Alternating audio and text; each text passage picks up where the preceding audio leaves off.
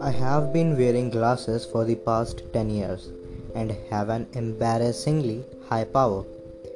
While it feels like all my senses have stopped working if I can't see things clearly.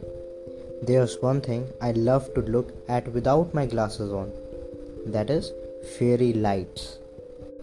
For some reason, fairy lights look a lot prettier when they are out of focus. I love looking at them blurred out producing a bokeh effect, giving out different hues of original shades, pleasing the mind aesthetically. They look like a stars, while soft spikes and seem so much warmer, nice, and more real this way when the light they produce is not restricted to the circular boundaries of their bulbs. They remind me of watching the city lights from the car window on a rainy day.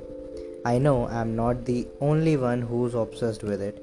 At some point in time, I know most of us have tried clicking aesthetically artistic pictures of raindrops on the car windows reflecting the lights.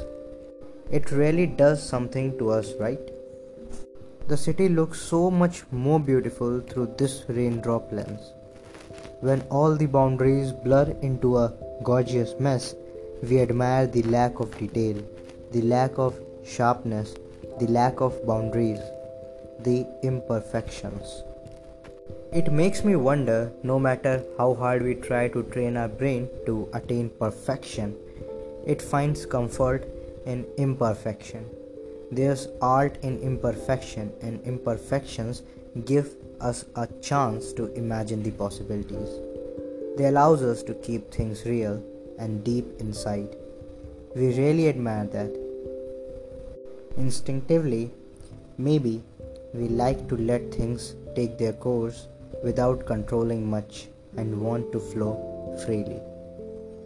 Peace out.